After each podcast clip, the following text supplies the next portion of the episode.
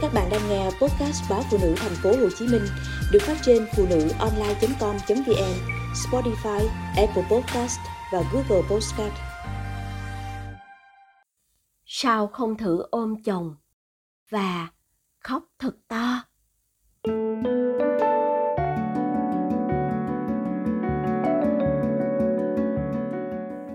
Tôi đến với anh khi trái tim tôi đang tổn thương anh như một chỗ dựa, một cái phao cứu sinh cho tôi đang chơi với.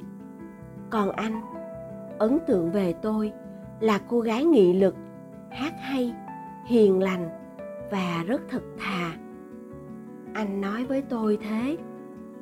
Các cụ ngày xưa thường nói nhất gái hơn hai, nên gia đình hai bên vui vẻ, đón nhận cuộc hôn nhân của chúng tôi. Mặc dù đôi lúc tôi cũng hơi chạnh lòng, khi sau lưng vẫn còn có lời nhận xét, vợ già hơn chồng hay chồng nhìn trẻ con quá. Tôi không sắc nước hương trời, trong khi anh lại điển trai, cao ráo. Nhìn hình thức bên ngoài, chúng tôi chẳng xứng đôi vừa lứa. Phụ nữ với thiên chức làm mẹ và chăm lo cho gia đình, khiến tôi cứ héo mòn nhan sắc tôi không chú ý nhiều đến vẻ ngoài của mình. Suốt ngày chỉ biết con đường, từ nhà đến trường, từ nhà ra chợ. Niềm vui của tôi là con cái. Trong đầu tôi, lúc nào cũng nghĩ, hôm nay con ăn gì, con uống được nhiều sữa không, quần áo đã giặt và phơi chưa. Tôi ít ra ngoài cùng anh, vì tôi nghĩ đã là vợ chồng thì không nhất thiết phải cặp kè bên nhau suốt ngày. Hơn nữa, tôi ngại những ánh mắt dò xét và những lời bình phẩm.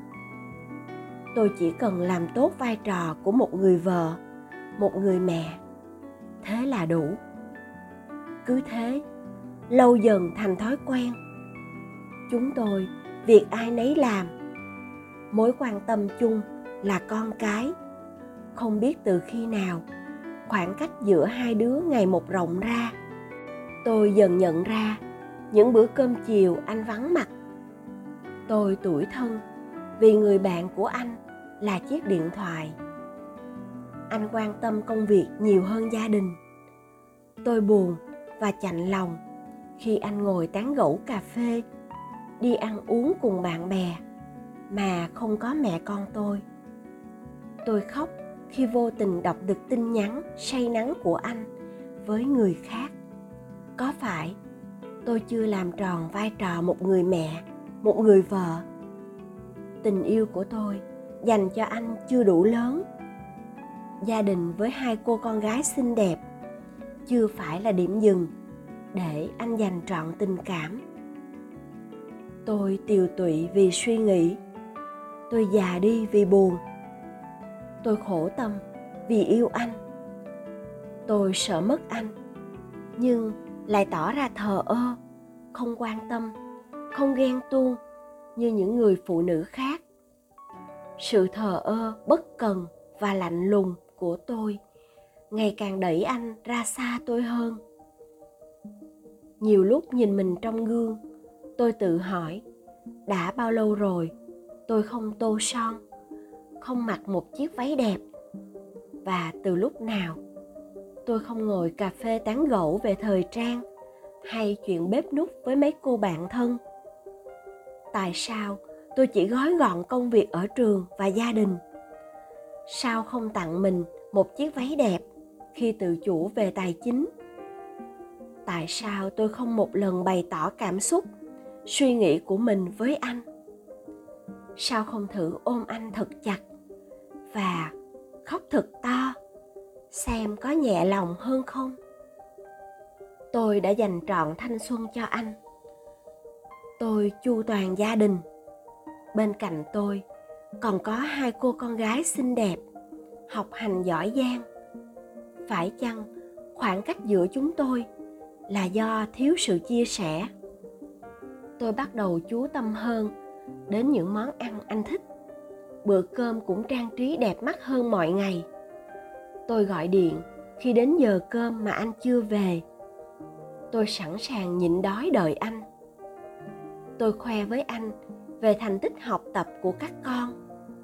Trước đây, tôi cứ nghĩ việc nuôi dạy con là của phụ nữ. Đàn ông chỉ cần kiếm tiền. Tôi hỏi ý kiến anh về công việc ở trường.